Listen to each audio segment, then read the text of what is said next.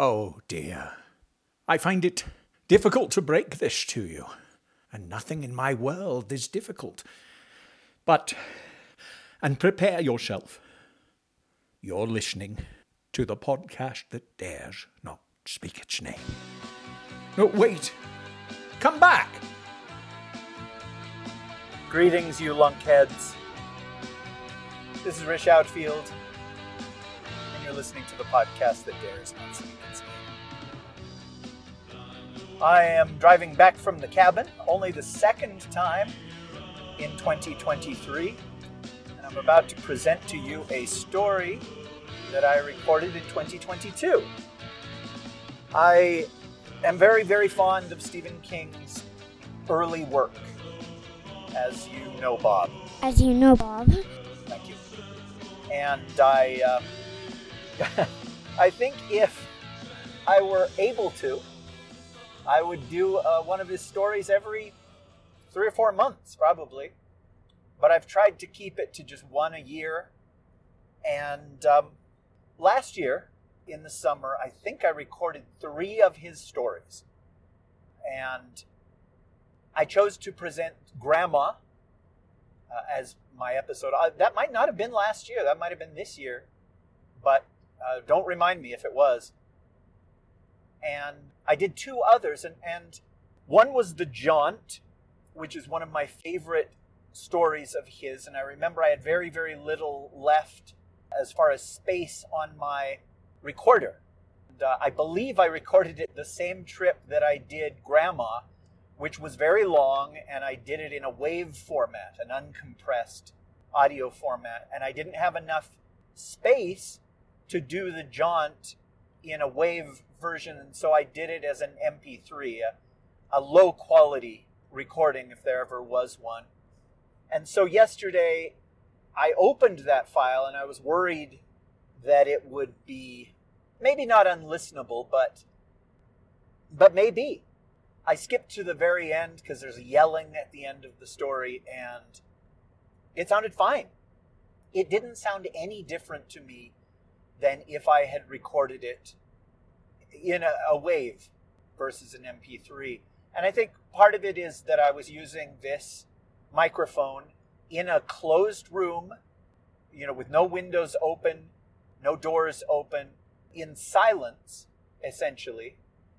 And um, that's a pretty good atmosphere for recording. Now, obviously, like a sound booth or a sound stage with soundproofing and a great microphone would be better. But I was pleased to see that it is totally usable and that I can put it out. I love that story. It's probably one of my three favorite stories of his. And I fully expected to record that today on the drive home from the cabin, record the episode for it. But I was editing another podcast and I mentioned in that one, which has long since been put out, that I still had one more of King's uncollected short stories from back in the 70s. And those stories tend to be obscure because the only way to get them is bootlegs or tracking down the magazines that originally published them. And as far as I know, he never revised it, he never submitted it to, uh, well, maybe he submitted it to other collections and anthologies and such. But I've chosen to present his short story Weeds today. I don't have the text in front of me, so I may have to splice in some details about the story later. In fact, I think I will. Weeds is a short story by Stephen King, first published in the men's magazine Cavalier in May 1976.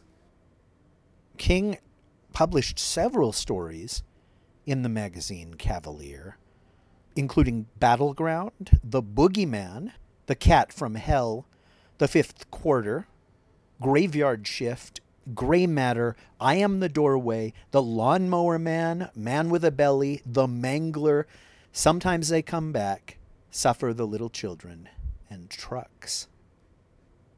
Boy, that, that magazine was good to him. So this story was published in 1976, Six. and the movie Creepshow that he wrote the screenplay for uh, came out in 1982. And if you've seen that movie, then this story will not be a surprise to you. But when I put out the story Crate years ago, I put it out on YouTube. Do you remember that? It's been removed. And that's that's fine. I didn't own that story. There were a bunch of comments on it of people that remembered reading the story, but they didn't know where they would have read it. And I would imagine that not even 1% of the people who listened to that recording had read the story. Uh, if you recall, it was in a nudie mag in the late 70s.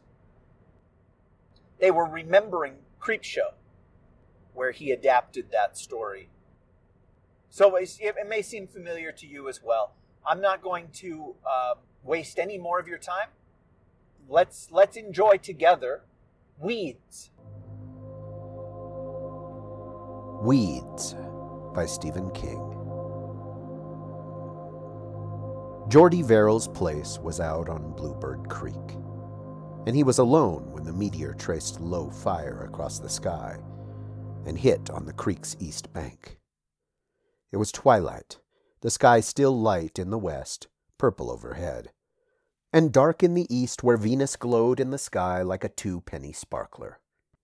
It was the Fourth of July, and Jordy had been planning to go into town for the real fireworks show when he finished splitting and banding this last smidge of sugar maple. But the meteor was even better than the two pound whizzers they set off at the end of the town show. It slashed across the sky in a sullen red sputter, the head afire. When it hit the ground, he felt a thump in his feet.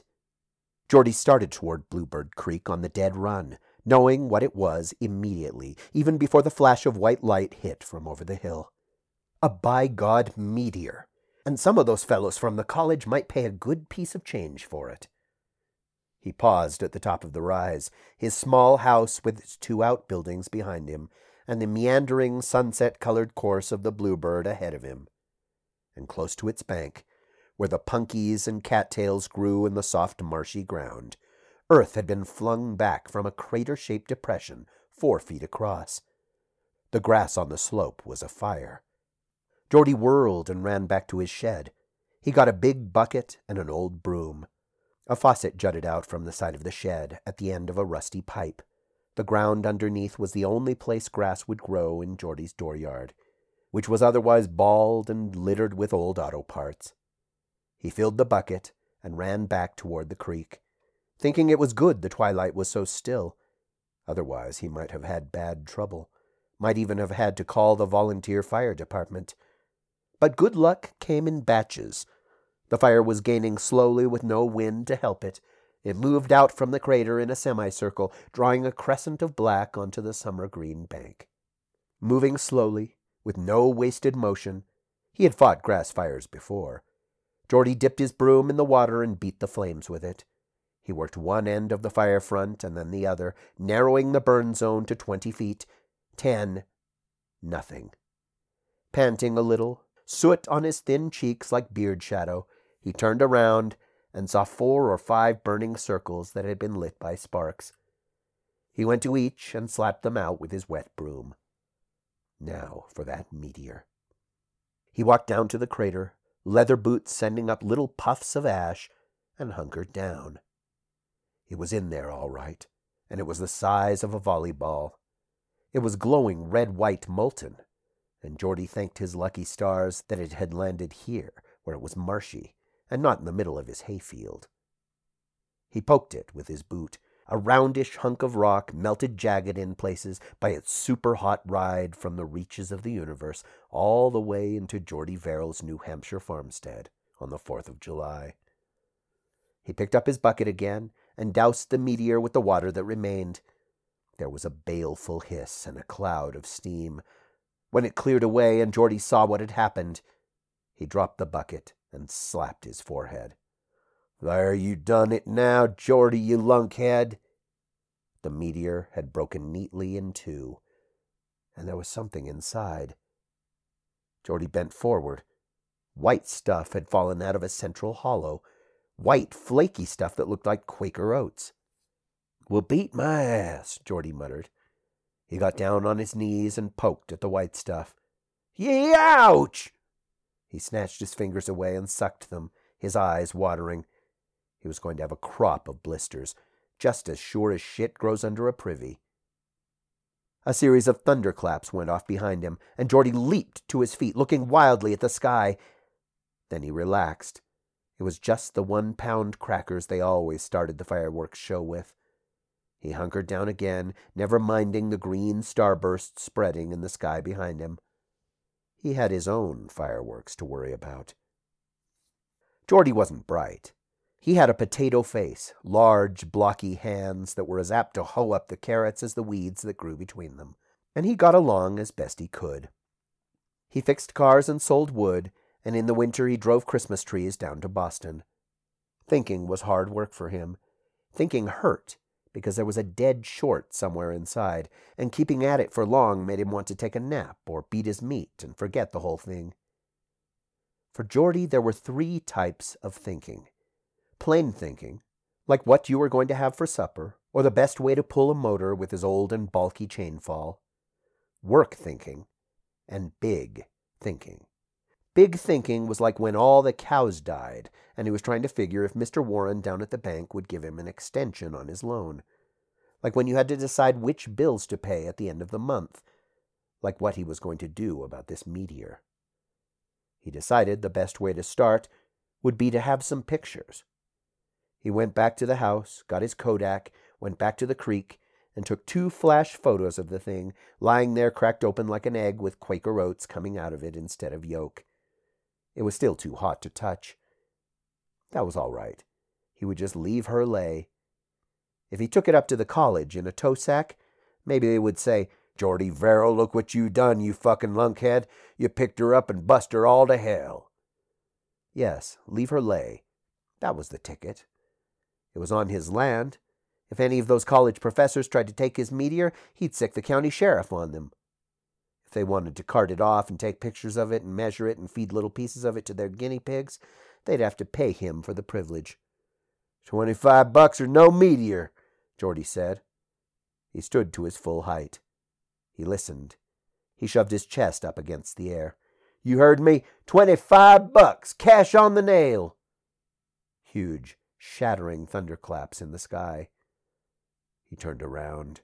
Lights glared in the sky over town, each one followed by a cannon report that echoed and vaulted off the hills.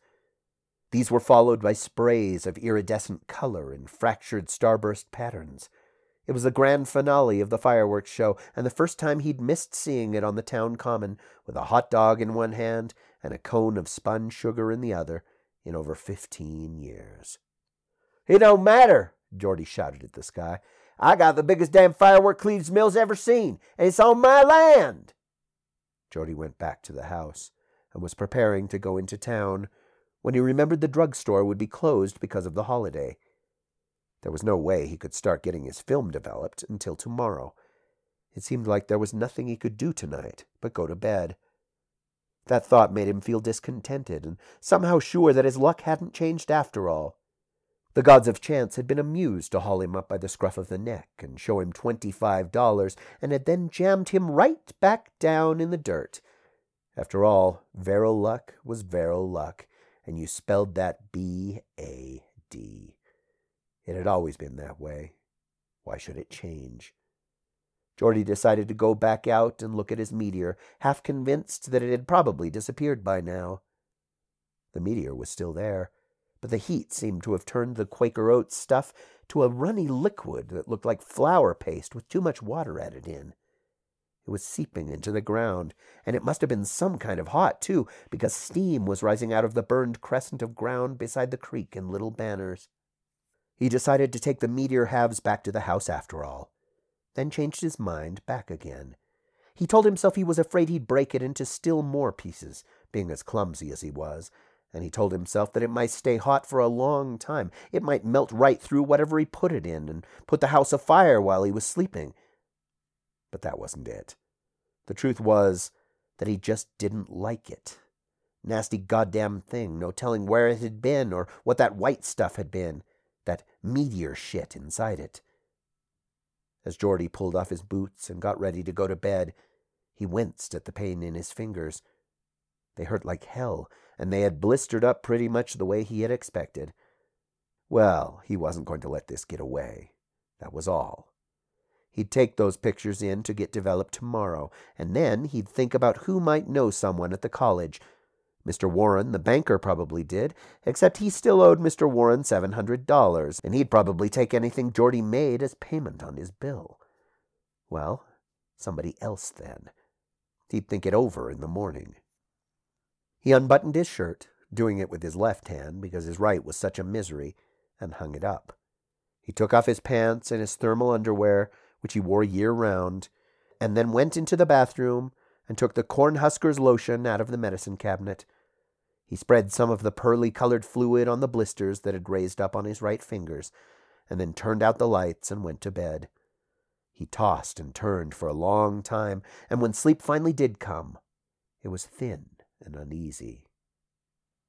He woke at dawn, feeling sick and feverish, his throat as dry as an old chip, his head throbbing. His eyes kept wanting to see two of everything. God almighty damn, he muttered, and swung his feet over onto the floor. It felt like he had the grip. Good thing he had plenty of Bacardi rum and Vicks ointment. He would smear his chest up with Vicks and put a rag around his throat and stay in, watch TV and drink Bacardi and just sweat her out. That's the ticket, Jordy said. That's. He saw his fingers. The next few minutes were hysteria and he didn't come back to his wits until he was downstairs with the phone in his hand, listening to that answering service tell him Doc Condon wouldn't be back until tomorrow afternoon. He hung up numbly. He looked down at his fingers again. Green stuff was growing out of them. They didn't hurt any more. They itched.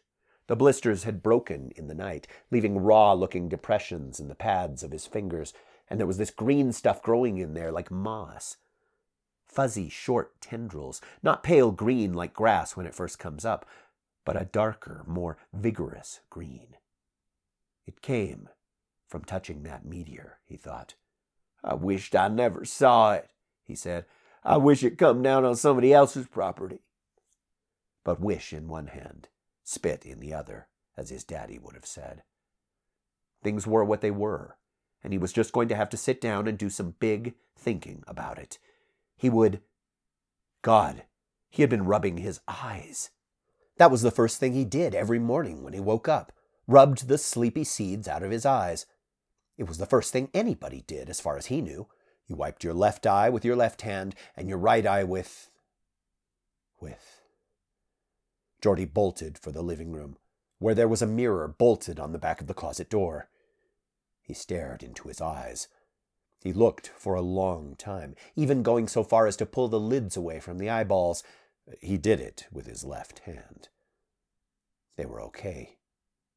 A little bloodshot and scared for damn sure, but otherwise they were just Jordy Verrill's blue 46 year old peepers, a little nearsighted now, so he had to wear specs when he read the seed catalog, or one of his Louis L'Amour westerns, or one of the dirty books he kept in the drawer of his night table. Uttering a long sigh, he went back upstairs. He used half a package of Red Cross cotton, carefully bandaging his fingers. It took him quite a while, working only with his left hand, which was his dumb hand. When he was done, he knew it was time to sit down for a spell of big thinking. But he couldn't face that yet, so he went out to look at his meteor. He groaned when he saw it. He couldn't help it. The white stuff was all gone. The steam was gone. So was the burned crescent of ground. Where the burn had been, there was now a fresh growth of dark green tendrils, already as high as clipped grass. It had begun to rain in the night, and the rain had brought it along fast. Jordy shuddered just looking at it. The fingers of his right hand itched insanely, making him want to turn around and run back to the shed and turn on the faucet and rip off the cotton and stick his fingers under its cooling flow. But that would make it worse. Look what just a little rain had done to this here. He crept a little closer to the clear line of demarcation between yellow hay stubble and new green growth. He hunkered down and looked at it. He had never seen any plant that grew so thick, not even clover. Even with your nose practically touching the stuff, you couldn't see the ground. It was the exact color of a flourishing, well tended lawn. But the plants weren't blades. They were round instead of flat, and tiny tendrils sprouted from each stalk like branches from the bole of a tree. Except that they were more limber than branches. What they really reminded him of were arms, horrible boneless green arms. Then Jordy's breath stopped in his throat. If anyone had been close enough to see him, they would have been reminded of that old saying, he had his ear to the ground. In this case, it was literally true. He could hear the stuff growing. Very faintly, the earth was groaning, as if in a sleep filled with pain. He could hear it being pulled apart and riddled by the strong thrust of this thing's root system. Pebbles clunked against pebbles, clods crumbled into loose particles, and woven through these sounds was another the rubbing of each tiny round stalk pushing itself up a little further and a little further, a grinding, squealing sound. Christ have mercy! Jordy whined and scrambled to his feet. He backed away. It wasn't the sound of plant growth that frightened him exactly. Once, long ago in his youth, he had heard the corn making. Nowadays, the smartasses said that was just a story the rubes told each other, like holding frogs would bring on warts and stump liquor would charm them off. But when the summer was just right, hot every day and heavy showers at night, you could hear it. In August, you could hear it for maybe two nights. Jordy's father had fetched him out of bed, and they had stood on the back porch of the old place, not even breathing. And sure enough, Jordy had heard that low, grinding rumble from their corn patch. He could remember the low, red, swollen moon casting dim fire on the broad green leaves, the jumbled scarecrow that fluttered and dangled on the fence like a horrid and grinning Halloween treasure, the sound of crickets, and that, that other sound. It had scared him then, although his daddy said it was perfectly natural. It had scared him plenty. But it hadn't scared him like this. This sound was like an earthquake whispering deep down in the earth, working itself up through bedrock, shunting boulders aside, moving the ground, getting ready to make plates waltz off their shelves and coffee cups tap dance from counters to shatter on the linoleum. It was at the same time the smallest and the biggest sound he had ever heard. Jordy turned and ran back to his house. Now, you can explain why a smart man will do something, because a smart man goes by the facts. If a smart man gets car trouble, he goes to a service station. If he gets wasps in his house, he calls the exterminator. And if a smart man gets sick somehow, he calls the doctor. Jordy Verrill wasn't a smart man. He wasn't feeble or retarded, but he sure wasn't going to win any Quiz Kid award either. When God hands out the smart pills, he gives some people placebos, and Jordy was one of those. And you can't predict what a man will do in a given situation after he reaches a certain degree of dumbness, because the man himself doesn't know if he's going to shit or put his fingers in the fan. Jordy didn't call another doctor. Not even after lunch, when he looked into the mirror on the back of the closet door and saw the green stuff growing out of his right eye. There was another doctor in Cleaves Mills besides Dr. Condon, but Jordy had never been to Dr. Oakley because he had heard that Dr. Oakley was a son of a bitch. Dr. Condon never acted that way, and Jordy liked him. Also, Oakley was reputed to be fond of giving shots, and Jordy still retained his childhood fear of being injected. Doc Condon was more of a pill man, and usually he would give you the pills free, from samples. Paying up, that was another thing. Jordy had heard that Doc Oakley had a little sign on his waiting room wall that said, It is customary to pay cash unless arrangements have been made in advance. That was hard scripture for an odd job man like Geordie Verrill, especially with the hay as poor as it had been this year. But Doc Condon only sent out bills when he remembered to, which was rarely. None of these are smart reasons for not going to the doctor, but Jordy had one other, so deep he could never say it in words.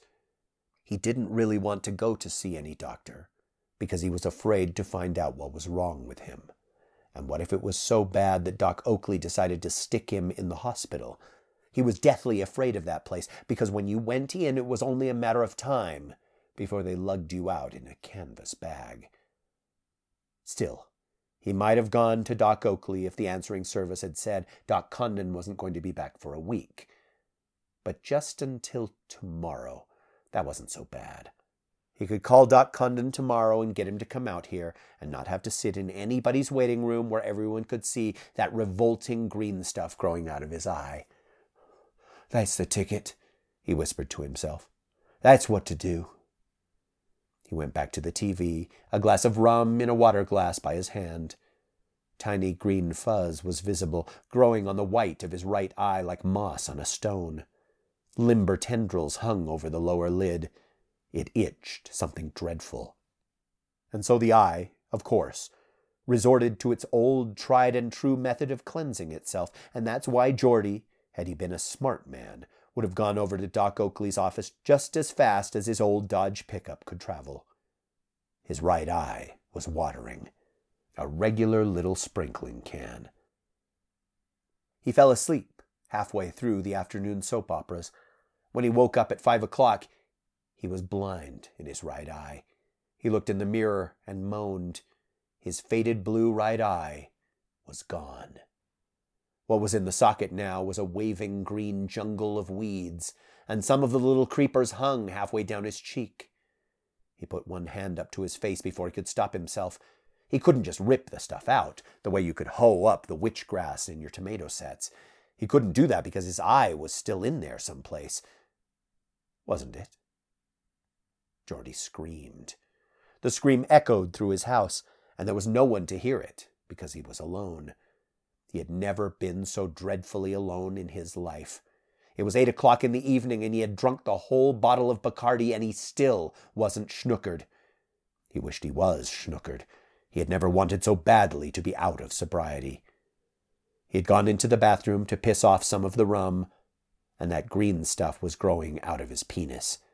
Of course it was. It was wet down there, wasn't it? Almost always a little bit wet. Jordy went just the same, but it itched and hurt so much that he couldn't tell which was worse. And maybe next time he wouldn't be able to go at all. That wasn't what had made him scream. The thought of having that stuff inside him, that had made him scream.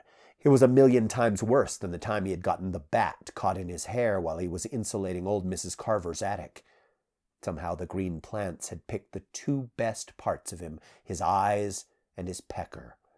It wasn't fair. It wasn't fair at all. It seemed like Jordy's luck was always in, and you spelled that kind of luck B A D.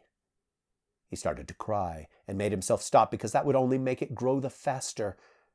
He had no more hard liquor but there was a half bottle of Ripple in the icebox, so he filled his tumbler with that and sat down again, dully watching the TV with his good eye. He glanced down at his right hand and saw green tendrils had wiggled out from underneath the cotton, and some stalks had pushed right up through it.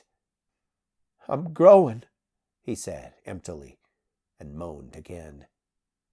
The wine made Jordy sleepy, and he dozed off. When he woke up, it was 10:30, and at first he was so muzzy from everything he had drunk that he didn't remember what had happened to him. All he was sure was that his mouth tasted funny, as if he had been chewing grass. Awful taste. It was like. Jordy bolted for the mirror, ran his tongue out, and screamed again.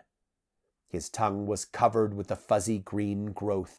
The insides of his cheeks were downy with it, and even his teeth looked greenish, as if they were rotting and he itched, itched like fire all over.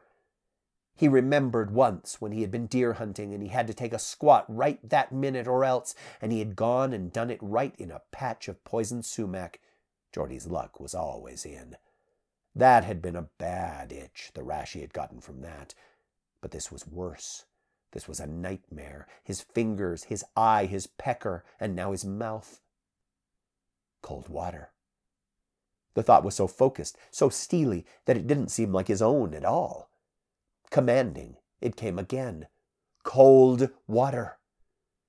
He had a vision of filling up the old clawfoot bathtub upstairs with cold water, then ripping off all his clothes and jumping in, drowning the itch forever. Madness. If he did that, it would grow all over him, and he would come out looking like a swamp log covered with moss. And yet the thought of cold water wouldn't go away. It was crazy, all right, but it would be so good, so good to just soak in cold water until the itch was all gone. He started back to his chair and stopped. Green stuff was sprouting from its overstuffed right arm. It was all over the worn and stringy brown fabric. On the table beside it, where there had been a ring of moisture from his glass, there was now a ring of green stalks and tendrils. He went out into the kitchen and looked into the trash bag. More of that green stuff was growing all over the Bacardi bottle he had dropped in earlier, and a Del Monte pineapple chunks can right next to the Bacardi bottle, and an empty Heinz ketchup bottle next to the Del Monte can. Even his garbage was being overrun. Jordy ran for the phone, picked it up, then banged it back down. Who could he call? Did he really want anyone to see him like this? He looked at his arms and saw that his own sweat glands were betraying him. Among the reddish gold hairs on his forearms, a new growth was sprouting. It was green. I'm turning into a weed, he said distractedly, and looked around as if the walls would tell him what to do. They didn't, and he sat down in front of the TV again. It was his eye, what had been his eye, that finally broke him down. The itching just seemed to be going deeper and deeper into his head and creeping down his nose at the same time. I can't help it, he groaned. Oh, my Jesus, I can't. He went upstairs, a grotesque, shambling figure with green arms and a forest growing out of one eye socket. He lurched into the bathroom, jammed the plug with the bathtub drain, and turned the cold water faucet on full. His jury rigged plumbing thumped and groaned and clanked. The sound of cool water splashing into the tub made him tremble all over with eagerness. He tore his shirt off and was not much revolted by the new growth sprouting from his navel. He kicked his boots off, shoved his pants and thermals and skivvies down all at once. His upper thighs were forested with the growth, and his pubic hair was twined with the limber green tendrils that sprouted from the plant's central stalks. When the tub was three quarters full, Jordy could no longer control himself. He jumped in. It was heaven. He rolled and flopped in the tub like some clumsy greenish porpoise, sending water sheeting onto the floor. He ducked his head and sloshed water over the back of his neck. He shoved his face under and came up blowing water. And he could feel the new growth spurt, could feel the weeds that had taken root in his body moving forward with amazing, terrifying speed. Shortly after midnight, a slumped, slowly moving figure topped the rise between Jordy Verrill's farm and Blueberg Creek. It stood looking down at the place where a meteor had impacted less than thirty hours before. Jordy's east pasture was a sea of growing green weeds. The hay was gone for a distance of a hundred and sixty yards in every direction. Already the growth nearest the creek was over a foot and a half high, and the tendrils that sprouted from the stalks moved with a twisting, writhing movement that was almost sentient. At one point, the bluebird itself was gone. It flowed into a green marsh and came out four feet further downstream. A peninsula of green had already marched ten feet up the bank of Arlen McGinty's land. The figure that stood looking down on this was not really Jordy Verrill any more. It was hard to say what it might be. It was vaguely humanoid, the way a snowman that has begun to melt is humanoid. The shoulders were rounded, the head was a fuzzy green ball with no sign of a neck between it and the shoulders. Deep down in all that green One faded blue iris gleamed like a pale sapphire. In the field, tendrils suddenly waved in the air like a thousand snakes coming out of a thousand Hindu fakirs' baskets and pointed, trembling, at the figure standing on the knoll. And on the figure, tendrils suddenly pointed back. Momentarily, Jordy had a semblance of humanity again. He looked like a man with his hair standing on end. Jordy, his thoughts dimming with the tide of greenness that now grew from the very meat of his brain, understood that a kind of telepathy was going on. Is the food good? Yes, very good. Rich. Is he the only food? No, much food. His thoughts say so. Does the food have a name? Two names. Sometimes it is called Jordy food. Sometimes it is called Cleaves Mills food. Jordy food. Cleaves Mills food. Rich. Good. His thoughts say he wants to bang. Can he do that? What? Bang? Don't know. Some Jordy thing. Good. Rich. Let him do what he wants. The figure, like a badly controlled puppet on frayed strings, turned and lurched back toward the house. In the glow of the kitchen light, Jordy was a monster. A monster in the true sense, nearly as ludicrous as it was terrifying. He looked like a walking privet hedge. The hedge was crying. It had no tears to cry, because the growth was mercilessly absorbing every bit of moisture that Jordy's failing systems could produce. But it cried just the same, in its fashion, as it pulled the 410 Remington from its hooks over the shed door. It put the gun to what had been Jordy Verrill's head. It could not pull the trigger by itself, but the tendrils helped, perhaps curious to see if the bang would make the Jordy food more tasty. They curled around the trigger and tightened until the hammer dropped a dry click. Jordy's luck was always in. Somehow it got the shells from the desk drawer in the living room. The tendrils curled around one of them, lifted it, dropped it into the chamber, and closed the slide mechanism. Again, they helped to pull the trigger. The gun banged. And Jordy Verrill's last thought was, Oh, thank God! Lucky at last! The weeds reached the edge of the highway by dawn and began to grow around a signpost that said Cleaves Mills two miles. The round stalks whispered and rubbed against each other in a light dawn breeze. There was a heavy dew, and the weeds sucked it up greedily. Jordy food. A fine planet, a wet planet, a ripe planet. Cleaves Mills food the weeds began to grow toward town.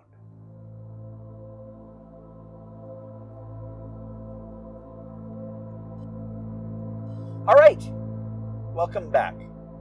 Uh, I hope that you enjoyed that. So I mentioned Creepshow earlier. That's how I was familiar with this story, as it's one of the segments in that anthology movie. And in that version, it's called The Lonesome Death of Jordy Verrill. And I find it interesting that he changed the title. I'm assuming he changed the title because the the story The Crate was adapted as Crate. And I'd love to ask him sometime about the other three stories that are presented in that movie uh, Father's Day, they're creeping up on you, and something to tide you over. But those other three stories I've never seen. I've never even seen any evidence that they were short stories. They might have just been things that he came up with for the movie. So he wrote that movie, George Romero directed it, but Steve also acted in it as Jordy Verrill. And the performance is it, it's very comical. It's much lighter in tone than the other stories in the anthology and, and much, much lighter than the story that I just shared with you. Part of it is his goofiness. It's it's super comic booky and the, I mean the whole movie is meant to emulate the EC comics of the 1950s. You know, Tales from the Crypt, Vault of Horror, crime suspense stories, The Crypt of Terror, these kind of things. So it's very, very colorful. It's very arch. Uh, Leslie Nielsen plays a villain in one of the segments, and yeah, you can tell he's having a really good time. Adrienne Barbeau plays a villain in one of the segments, and yeah, she's very large. But yeah, Stephen King plays this really, really dopey hillbilly type character in overalls who talks to himself, and he has. Uh, we get to see his imagination and little fantasy sequences above his head. It's very amusing. But what's strange is the title of the segment is The Lonesome Death of Jordy Verrill, which is kind of somber. And this story, Weeds, is kind of somber. I feel like the title should have been switched. Anyway, I think it's possible that somebody would have listened to the story or read the story and laughed, found it amusing. I, I just, I feel so sorry for the character. It's, uh, you know, a ridiculous premise, but a lot of times in those EC comics and a lot of times in the Creepshow films, at least the two that Romero had anything to do with, it's about bad people that get get it in the end, you know. They get their comeuppance. It's something that was very famous in those comics. You know, William Gaines put him out there as sort of morality plays in a way. I am not sure he ever defended his work by using those terms. But a lot of times the people are are asking for it. And yet Jordy Verrill in of all the segments, so there's also Tom Atkins as like the abusive father. There are the bickering kids in Father's Day. They're all nasty. There's E.G. Marshall in They're Creeping Up on You, who's a slumlord and a, he's he's the ultimate capitalist. He's Donald Trump. And I guess I mean Ted Danson was sleeping with another man's wife. So I don't think that he is a bad guy per se, but certainly Leslie Nielsen, who murders him and his wife, is a nasty dude.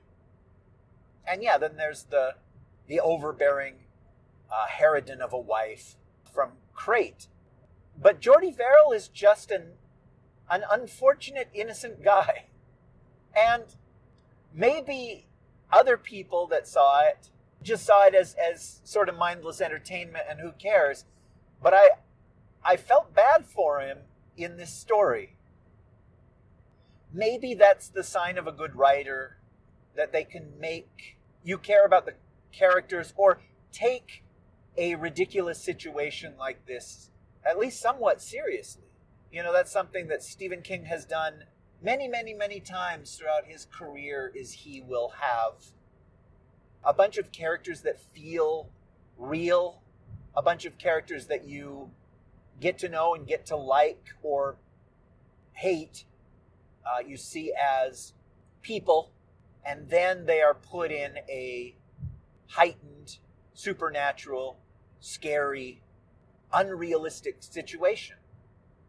But because of the bedrock that he created with those characters, maybe it's easier to suspend your disbelief.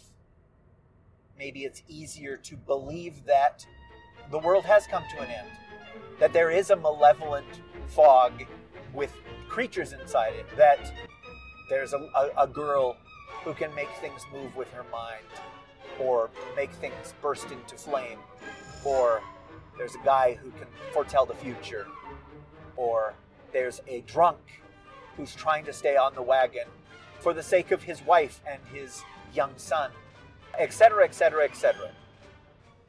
It occurs to me now that the story I wrote, Winter Break, is a little bit influenced by this story, or, or if you don't like it, uh, is a lot influenced by this story. You know, that idea that we know that meteorites come from outer space, they come from other places. They don't come from Earth. And so the idea that one would bring disease or would bring radioactivity that has unpredictable effects on us or our world or that carries spores or a living being that is not from this planet. It's possible, right? I mean, maybe you say no because it would burn up in the atmosphere, but they're out there. You know, we've all seen falling stars. And what is that if not a rock from outer space? So I, I find that idea very interesting. The idea of the rock, the stone, the bit of asteroid, the meteor that comes down and brings something bad with it. I think when Sam Raimi adapted the Venom origin for Spider Man 3, that's what they did with that. And I, I'm sure they were just trying to find a very simplistic way of introducing the Venom symbiote. I always thought that they should have just had John Jameson bring it with him on the space shuttle because they established him in the previous movie as being an astronaut. And um, that's neither here nor there, is it? I, uh, I hope that you have enjoyed this story like I said early on, and like I said on the others that I've presented, A, I don't own these stories, so I, I really have no right to put them out there. But with these, with the ones where you can't really get them anywhere else, I don't feel like a thief in the night, if you know what I'm saying. In, in a way, I feel like I'm doing you guys a favor. I'm doing the world a favor. Talk about delusions of grandeur although that's not what this show is. Uh, but I do. I, I, I feel like somebody out there might hear this story, and it's the only way that they will be able to hear it. I mean, unless Steve puts out another collection of his short stories and he includes old stuff in it. A lot of times he doesn't, though. There are still stories out there that are uncollected, and there may even be stories that he doesn't have. I remember him talking about a story that got bought by a magazine. He sent the original to them, and they bought it, and they never sent it back. They said they were going to publish it, but he never saw it. He never saw the, the published story, and he just felt like, oh, that story is lost. Now, I think he did sit down and rewrite it sort of from memory at one point. But, you know, there are things like that out there. And, uh, you know, he's not a young man anymore. So who knows how many more of his works are out there. Although, uh, surely, as soon as he dies, somebody will put out a, like, the best of Stephen King short story collection. And I would love to be the editor of that and be the one that gets to choose the 15 stories or whatever that I deem his best work. But, you know, who's going to find weeds and include that in an anthology somewhere unless there's money to be made on it, I suppose. Well, that's it. I have talked your ear off, right? That's what I do, though. I have been Rish Outfield. And um, if you find a meteor or really anything that comes from space, please wear gloves. Good night. Whether by design or dreadful mistake, you have been listening to the podcast that dared not speak its name, which was produced under a Creative Commons 3.0 Attribution No Derivatives license. By all means, listen, download, share the file with your bitterest friends and most beloved enemies. But the file shan't be sold, edited, or claimed as your own. You'd never do that anyway, so why are we talking about it? The music therein provided by Kevin MacLeod of Incompetech.com, was also under a Creative Commons license. If, unlike me, you enjoy the show and would like to help it continue, please visit www.patreon.com forward slash Rish Outfield to donate a dollar and up an episode and bring Rish Outfield back from the brink of despair.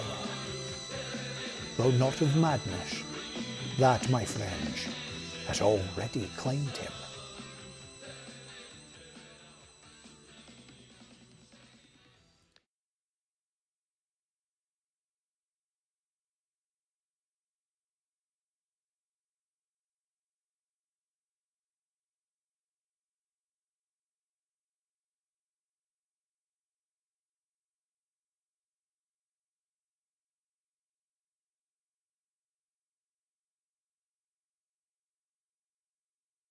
I was born of a strange mating, Earthman. You see, my heritage from the lady who bore me was her own lovely human shape, but the thing which was my father bequeathed to his.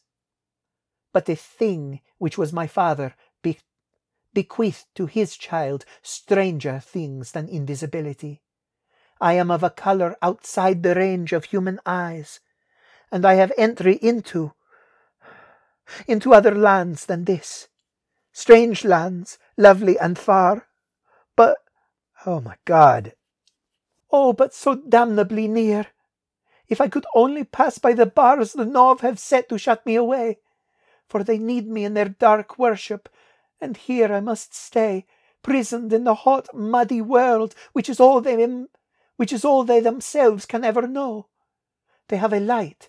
You saw it, the green glow in the hands of the Nov who pursued me through the dark tonight, which makes me visible to human eyes. Something in its colour combines with that strange colour which is mine to produce a hue. Uh, with that strange colour which is mine to produce a hue that falls within man's range of vision. If he had found me, I should have been punished severely because I fled tonight and the Nov's punishments are not nice. To make sure that I shall not escape them, they have set a guardian to dog my footsteps, the thing that wheezed on my trail tonight, Dolph. He sprang from some frightful union of material and immaterial. He is partly elemental, partly animal. I can't tell you fully. And he is cloudy, nebulous, but very real, as you would have discovered had he caught us just now. He has a taste for human blood, which makes him. He has a taste for human blood, which makes him. He has a taste for human blood, which makes him invaluable. Though I am safe, for I am only half human, and the Nov, well, they are not wholly human either. They I'm sorry, I don't know where I am. Is this where we are?